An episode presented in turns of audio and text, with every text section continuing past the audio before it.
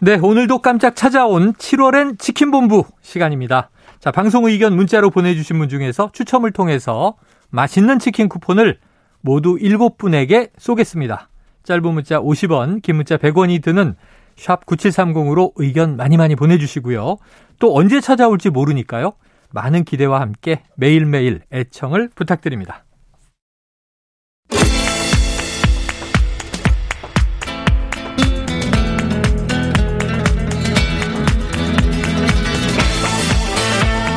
네, 정치권의 허심탄회한 속내를 들여다보는 시간이죠. 각설하고 시즌 2 장혜찬 전 인수위 청년소통 TF 단장 그리고 현근택 변호사 두 분 나오셨습니다. 어서 오세요. 네, 안녕하세요. 네, 야 폭우 내리고 폭염 오고 건강 괜찮으시죠? 시사본부 요즘 뭐 청취율 잘 나, 나옵니까? 잘 나와야 잘 돼요. 나와야 돼요? 잘 나와야 됩니다. 잘 나와야 되는 상황입니다. 네, 날씨 얘기하는데 갑자기 뜬금없이 청취율을. 아, 요즘 조사 기간이라 그래서. 아, 그렇죠, 그렇죠. 쿠폰도 막 쏘시고 이러는 거 보니까. 아, 아, 쿠폰도 그래서 네. 치킨을 아, 너왜 아, 꼭 그런 건 아니죠. 꼭 그런 건. 아니죠. 7월엔 네. 치킨본부 그런 비밀이 있었군요. 주시고요. 비, 비밀이라뇨. 공공 공공연한 건가요? 얘기예요. 자, 그래서 오늘 두 분의 또 입담에 우리의 청취율이 달려 있습니다. 본격적으로 시작해 보죠. 오늘 두 분께서 꼽아주신 키워드 아주 흥미가 진진합니다. 하나는요. 극우 유튜버 누나 채용 후폭풍. 자, 이것도 좀 이제 요즘에 많이 회자되는 얘기고요. 또 하나는 사지로 내몬 탈북 어민 북송. 이것도 지금 또 핫한 이야기죠. 자, 먼저 현근택 변호사께서 꼽아주신 키워드. 극우 유튜버 누나 채용 후폭풍. 이유는요?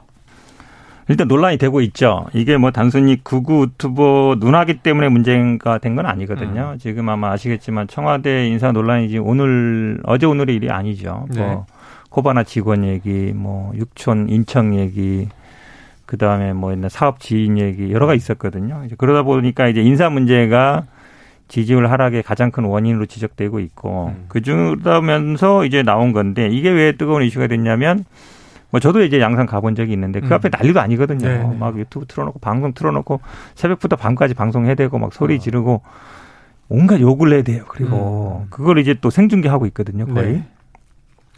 근데 그런 분의 이분도 문제인데 이분의 누나가 사실은 그냥 단순히 누나가 아니라 보니까 방송도 같이 하고 음. 운영도 같이 하고 이랬던 분이에요. 그분이 정, 대통령실에 근무한다. 아 그럼 당연히 양산시도 대통령실하고 관계 있는 거 아니냐라고 의심할 수밖에 없는 상황이기 때문에 문제가 네. 됐던 것 같습니다. 자, 문제다. 이렇게 얘기하셨는데, 지금 먼저 말씀을 드리면 대통령실 입장도 나왔습니다. 이 안정권 씨의 누나, 대통령실에 사직서를 제출한 상태다. 자, 이 채용에 대해서 대통령실 입장은요, 누나와 동생을 엮어 채용을 문제 삼는 것은 연좌제나 다름없으며 심각한 명예훼손이다. 채용 과정에 아무 문제가 없었다. 자, 장 단장님, 요 사안, 현 변호사가 문제 제기하셨는데 어떻게 보세요? 일단은 여러 가지 오해가 있을 수 있기 때문에 사직 의사 밝힌 건 잘한 처리라는 생각이 들고요. 음. 네네네. 다만 제가 알아보니까 이분이 뭐 행정관도 아닙니다. 아, 행정요원으로 근무를 했다고 해요. 네네네. 행정요원의 이 거치라던가 뭐 가족이 누군가 이런 부분에 대해서까지 어. 대통령실 고위 관계자들이 알 방법이 별로 없지 않겠느냐. 검증하거나 그리고 뭐. 이제 신원 검증 같은 경우 대통령실뿐만이 아니라 뭐 이 정부에서 임명하게 되는 많은 고위 공직이나 뭐 이런 분들 신원 음. 검증 서류 보면요 형제 자매 기수라는 란이 없어요. 아, 아. 부모와 배우자, 자녀 등에 대해서는 적시하게 되어 있는데 네네. 그 신원 검증 서류 정부 공식 문서입니다. 음. 거기에 형제 자매는 기술하지 않도록 되어 있어요. 음. 그러니까 사실 이 알려고 일부러 신경 써서 들여다보지 않으면 알 방법이 좀 없었다라는 말씀을 네네. 드리고 싶고 어떻게 됐나 제가 조금 나름대로 취재를 해보니까 예. 이제 대선 과정에서부터 사진 찍으시는 분들이 있을 거잖아요. 네네네. 음. 대통령님 그 당시에는 후보님을 따라다니면서 그 사진 찍는 분의 보조 역할을 했었다고 해요. 네네. 그러니까 뭐 그런 어떤 인연이 있어서 사진 찍는 분이나 그 홍보팀에서 보조로 채용을 했겠죠. 음. 그러다가 지금도 계속 그 업무가 연장선으로 이어지게 되면서 홍보수석실에서 영상 편집이나 사진 편집 도와주는 음. 행정 요원 역할을 한 건데 이분의 존재를 가지고 뭔가 거대한 연결이 있다, 뭐 비호하는 거 아니냐라고 말하기에는 뭐, 뭐, 나름의 역할을 했겠지만 업무 자체가 보조적인 업무고 행정 요원에 불과해서 네네. 그렇게 선을 이어서 나가기에는 너무나 어, 존재감이 미약했다, 네네. 미미한 직원이었다라는 생각이 들고 여기에 대해서 뭐 그 안정권이라는 유튜버의 누나인지 뭔지를 일부러 막 들여다보지 않는 이상 알 방법이 없었다는 네네. 것. 그리고 어쨌거나 문제가 촉발되고 논란의 소지가 있자 음. 아주 발빠르게 이 사직 절차에 돌입했다는 점 음. 등을 미루어 보면 여러 오해가 있을 수 있지만 지금 민주당이 제기하는 공세가 좀 과도한 억측은 음. 아닌가 하는 생각이 듭니다. 자, 미미한 이 직원, 뭐 예를 들면 그게 그렇게 이 의미 있는 비중의 직급은 아니다. 이런 얘기셨고, 그 다음에 이 안정권 씨의 누나인지 몰랐을 수 있다. 대통령실이. 자, 그러니까 뭐현 예를 들면 그 네. 사진 팀이나 이런 분들은 알았을 수 있죠. 그 내부에서는. 근데 그런데 그러니까, 예. 그 신원 검증 서류에도 없고 음. 이거를 소위 말하는 대통령실 핵심 관계자나 고위 관계자들이 네네네. 이걸 알았을 거라는 보장은 뭐또 인사 없다는 거죠. 관리를 하는 네. 간부급이 어떻게 보세요, 현 변호사님? 그런데 물론 뭐 그럴 수 있다고 보는데 사실은 이제 초기에 처음 이 얘기가 나왔을 때 음. 그럼 얘기가 나왔잖아요. 그러면 뭐 확인을 해본다든지 문제를 확인해 이렇게 얘기한 게 아니거든요. 음, 능력을 보고 채용했다. 음. 어, 왜 동생 이름 문제 삼느냐. 음. 어, 그거 연좌제다. 네네. 명예훼손 될 수 있다. 이렇게 얘기했거든요. 그 말은 여기 문제 없다는 얘기고 능력을 있다는 얘기고. 그- 그 당시에 처음에 이 언론에서 이 보도가 처음 나왔을 때 아니 그 다 누구나 이제 유튜브 들어가서 1분이면 다 할 수 있거든요. 음. 저도 들어가서 봤어요. 처음에. 봤더니 뭐 같이 방송한 것도 있고 심지어 그 사자 앞에서 찍은 거를 그 누나가 운영하는 유튜브에 올린 것도 있고. 어. 어, 그러면 당연히 관계 있다고 볼 수밖에 없는데 네네. 그동안에 지금 사진 뭐 편집했는지 도 모르겠지만 대통령실에서도 뭐라 그랬냐면 작년 11월부터 영상 편집했다 그랬거든요. 네네. 영상 편집이 뭐겠어요? 유튜브랑 관련된 거잖아요. 예, 유튜브, 예. 유- 유튜브에서 영상 편집은 필수적인 거거든요. 그 영상 컨텐츠를 편집하면 아, 그걸 그렇죠. 어디가 그걸- 올려야 되니까 그렇죠. 대체로 이제 그런 유튜브 등에 올리죠. 일을 하신 어. 분인데 그거를 대선 때부터 해왔던 분인데 이분이 갑자기 뭐 몰랐다라는 건 제가 보기에 약간 변명인 것 같고 네네. 말씀처럼 당연히 뭐 누나 동생 쓰는 난 없죠. 예. 그걸 보고 하는 게 아니라 이분이 하는 일이 뭐였느냐.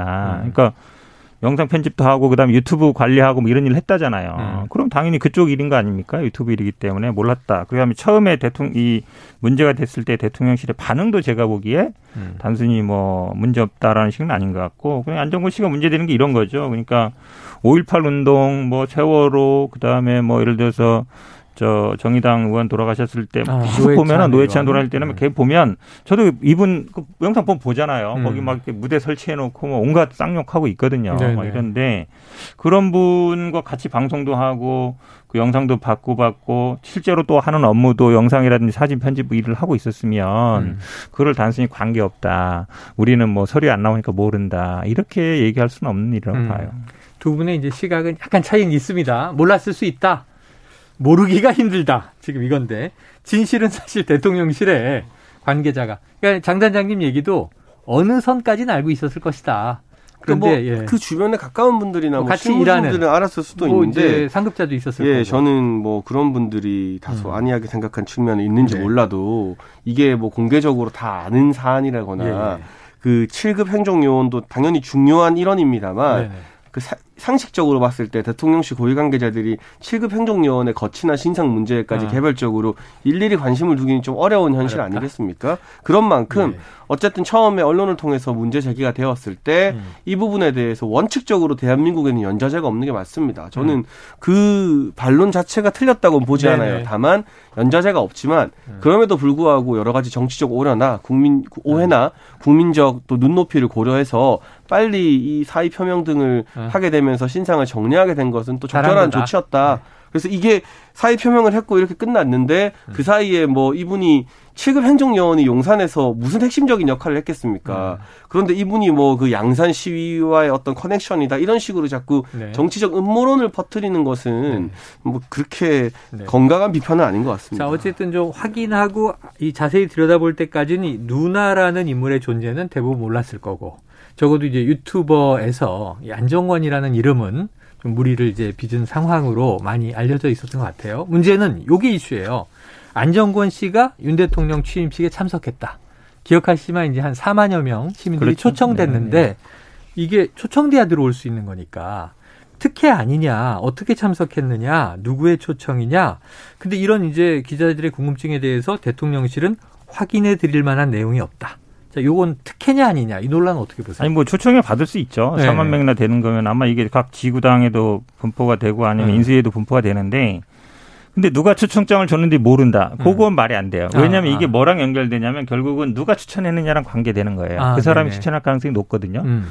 7급 행정요원이라 해도 추천하는 사람이 없으면 쉽지 않습니다. 음. 왜냐면 다 들어가려고 하거든요. 그 다음에 음. 거기서 뭐 행정관 승진하고 선임 행정관 승진하고 이런 식으로 많이 가니까 그게 어찌 보면 이제 많은 정치를 꿈꾸는 사람들의 길이기도 하고. 네. 그러면 결국은 왜냐면 이거 그거 관리는 다 돼요. 인쇄이든 아니면 뭐 준비이든지 간에서 준 게 있을 거거든요. 그럼 누가 초청했으니까 온 거예요. 음. 그래서 이 얘기 하지 않는 거는 제가 보기에 인사 추천 누구 했느냐 지금 야당에서 따지고 있고 결국은 누가 이 사람을 여기에 어쨌든 추천해서 일을 하게 되느냐 이 문제거든요. 이제 네. 그거에 대해서 이제 발빼기 하는 거죠. 한마디로 얘기하면 꼬리 자르기다. 그러니까 음. 모르겠다라고 하는 겁니다. 그러니까 갑자기 이제 과거에 뭐 능력을 봐서 이랬던 분이 그럼 과거에 뭐 했냐 물었더니 과거에 뭐 했는지 모른다. 음. 그 말이 또 보면 웃기잖아요. 본인이 음. 해왔던 게 영상 편집이고 유튜브 해왔던 분인데 과거에 모른다고 하는 거나 누가 초청했는지 모른다는 거나 다 제가 보기에는 그냥 꼬리 자르기다. 꼬리 자르기다?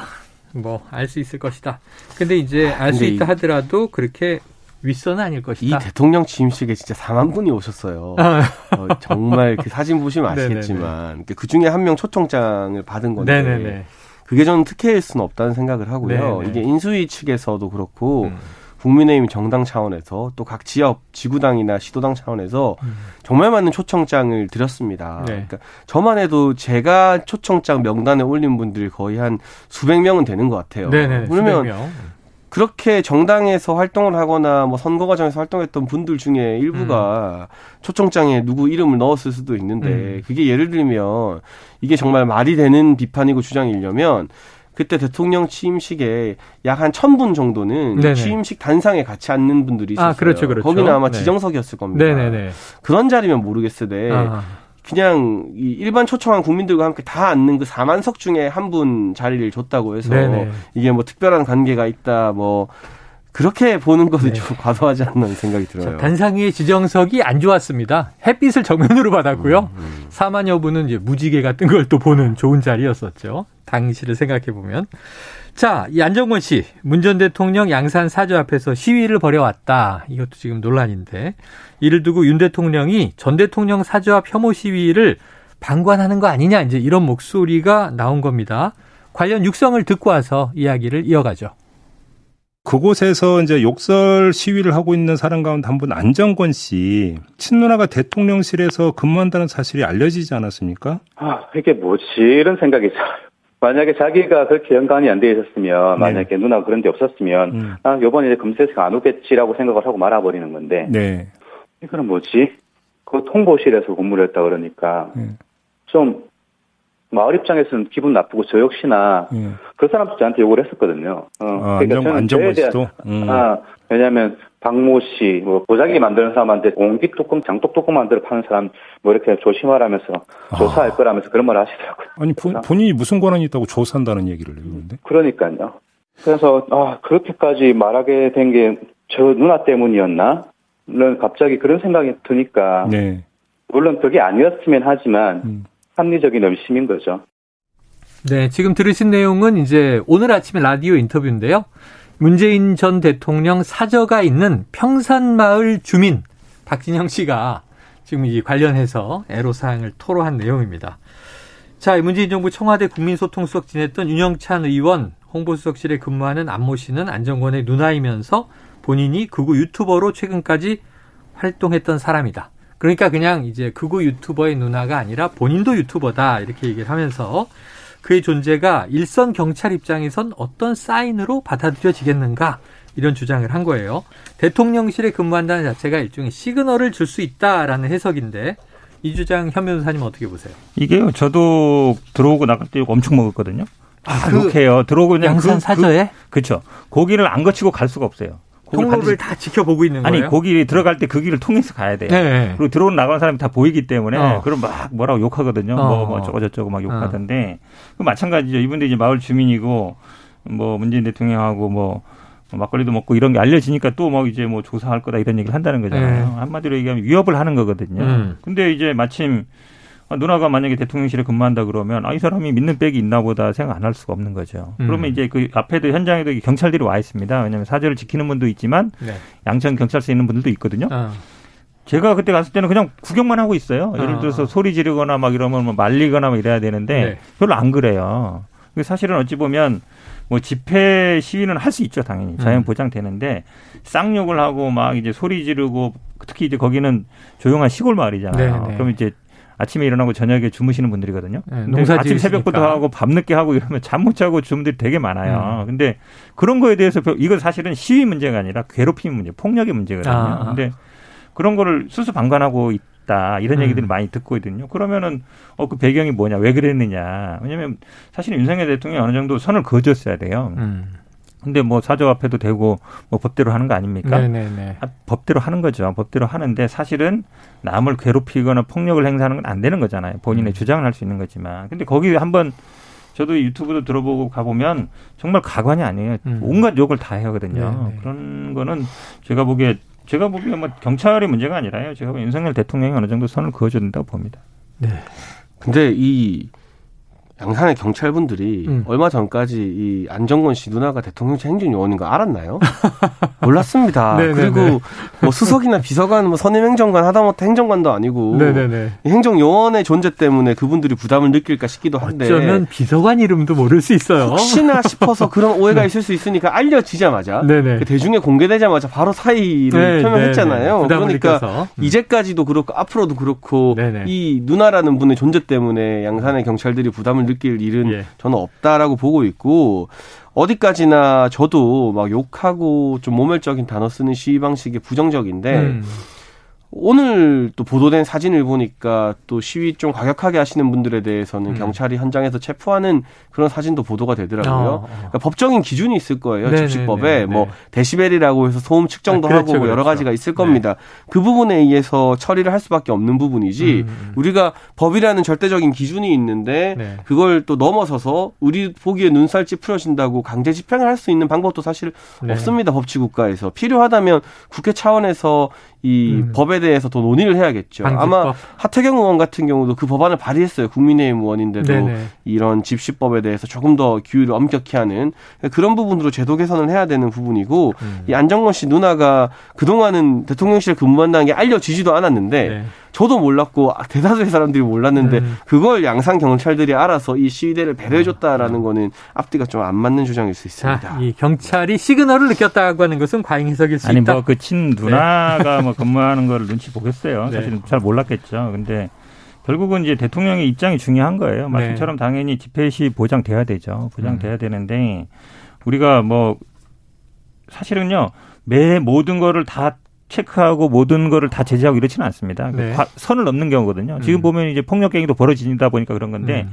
욕을 하거나 이런 걸로 또 사실은요 경찰이 제재할 수 있어요. 음. 예를 들어서 이거 모욕이라든지 네. 남 비난하는 거라든지 알겠습니다. 하지 말을 할 수 있는데 그런 걸 안 하고 있으니까 문제 삼는 거예요. 자 욕설, 예, 욕설은 좀 안 했으면 밤에, 좋겠습니다. 네, 밤에, 밤에 하는 것도 문제 있죠. 소음 네. 알겠습니다. 자, 이게 키워드가 두 개인데 시간이 지금 막 가고 있어요. 그래서 장혜찬 전 단장께서 꼽아오신 키워드로 넘어갑니다. 사지로 네몬 탈북어민 북송.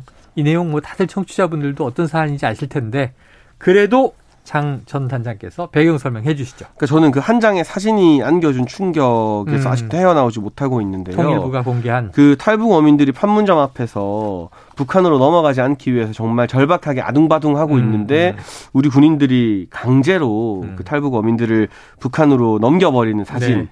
그 한 장의 사진 앞에서 대한민국이 과연 인권을 중시하는 국가인가 또 유엔이나 이런 세계 국제사회 앞에서 할 말이 있는가라는 생각을 네. 했습니다. 물론 이 야당에서는 흉악범이기 때문에 음. 여러 사람을 살해했다는 혐의를 받고 있기 때문에 그런 사람들까지 대한민국이 품어줄 수는 없다라고 주장하고 있습니다만 음. 설령 흉악법이 맞다고 해도 음. 국내에서 충분한 조사를 거친 다음에 처벌해야 되는 게 맞고요. 음. 우리가 유엔에 이제 하나의 협약에 가입되어 있는데 음.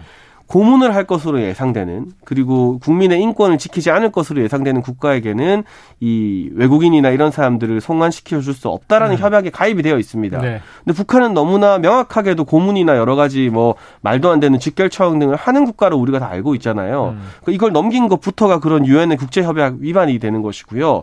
문재인 대통령 전 대통령의 가장 유명한 별명 중 하나가 바로 인권 변호사라는 겁니다. 음. 본인이 직접 페스키마호 사건 같은 네, 경우도 변호했었는데 네. 그게 페스키마호에서 우리 선원들 살해한 조선족 변호한 거거든요. 음.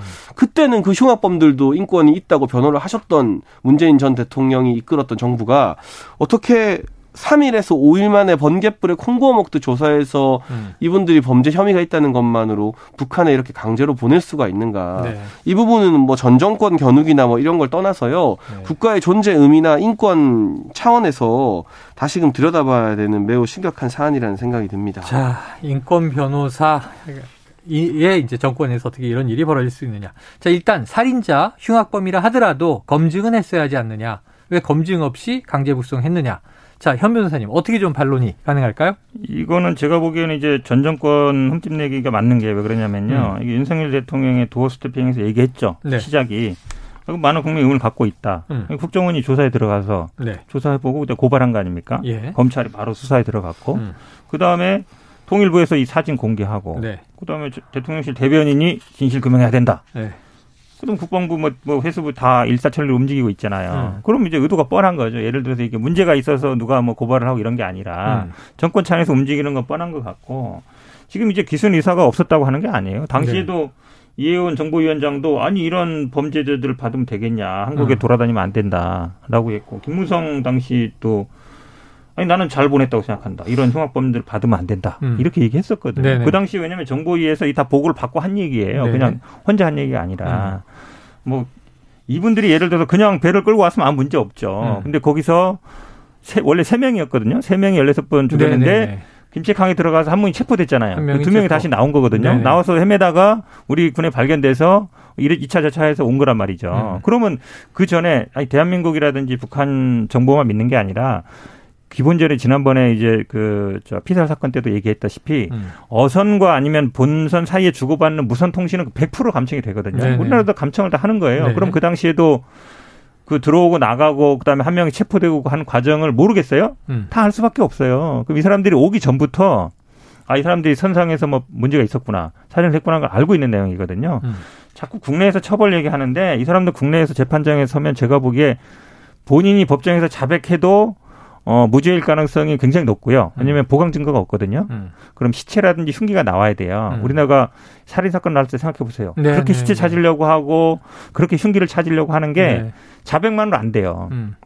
음. 근데 만약에 법정에서 부인한다. 음. 나안 했는데요. 경찰에서 아무리 자백해도 법정에서 나 안 했는데요. 그러면 음. 증거가 없어요. 네. 무슨 증거가 있어요? 그럼 처벌할 수가 없어요. 그럼 무죄 방면이에요. 그러면 다 남북 간의 정보상으로는 16명 살인한 걸로 나왔는데 음. 우리나라에서 처벌을 못 해요. 네. 그게 과연 타당해요?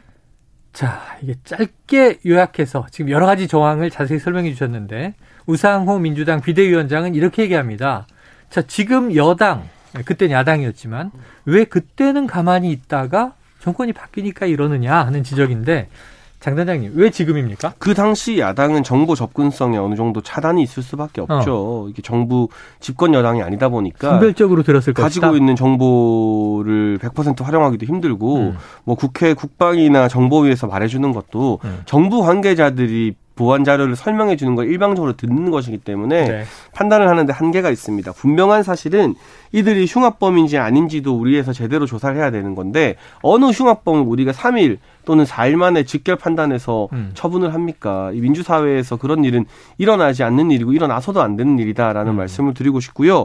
그리고 한 가지 분명한 건 그 당시 김현철 통일부 장관이 국회 나와서 질의받으면서 음. 이들이 죽더라도 돌아가겠다라고 귀순 의사를 밝혔다라고 답변했습니다. 음. 이건 명백한 위증이에요. 허위 진술인 것 같아요. 귀순이 아니라 다시 네. 이제 북으로 가겠다는 북으로 가겠다. 이들이 죽더라도 네. 북으로 돌아가겠다라고 김현철 전 통일부 장관이 말한 내용이 남아 있는데 지금 보면 전혀 아니라는 걸 우리가 한 장의 사진으로 알 수 있잖아요. 음. 일단 전 정부의 장관이 거짓말을 한 겁니다. 국민들 네, 앞에서 네. 국회에서 거기서부터 저는 책임 소재를 좀 따져 물을 필요가 있다는 생각이 들어요. 네, 자 육성 하나 듣고 오겠습니다. 국민의힘 하태경 의원 오늘 아침 라디오 인터뷰에서 관련 이야기를 했는데 듣고 이야기 나누죠.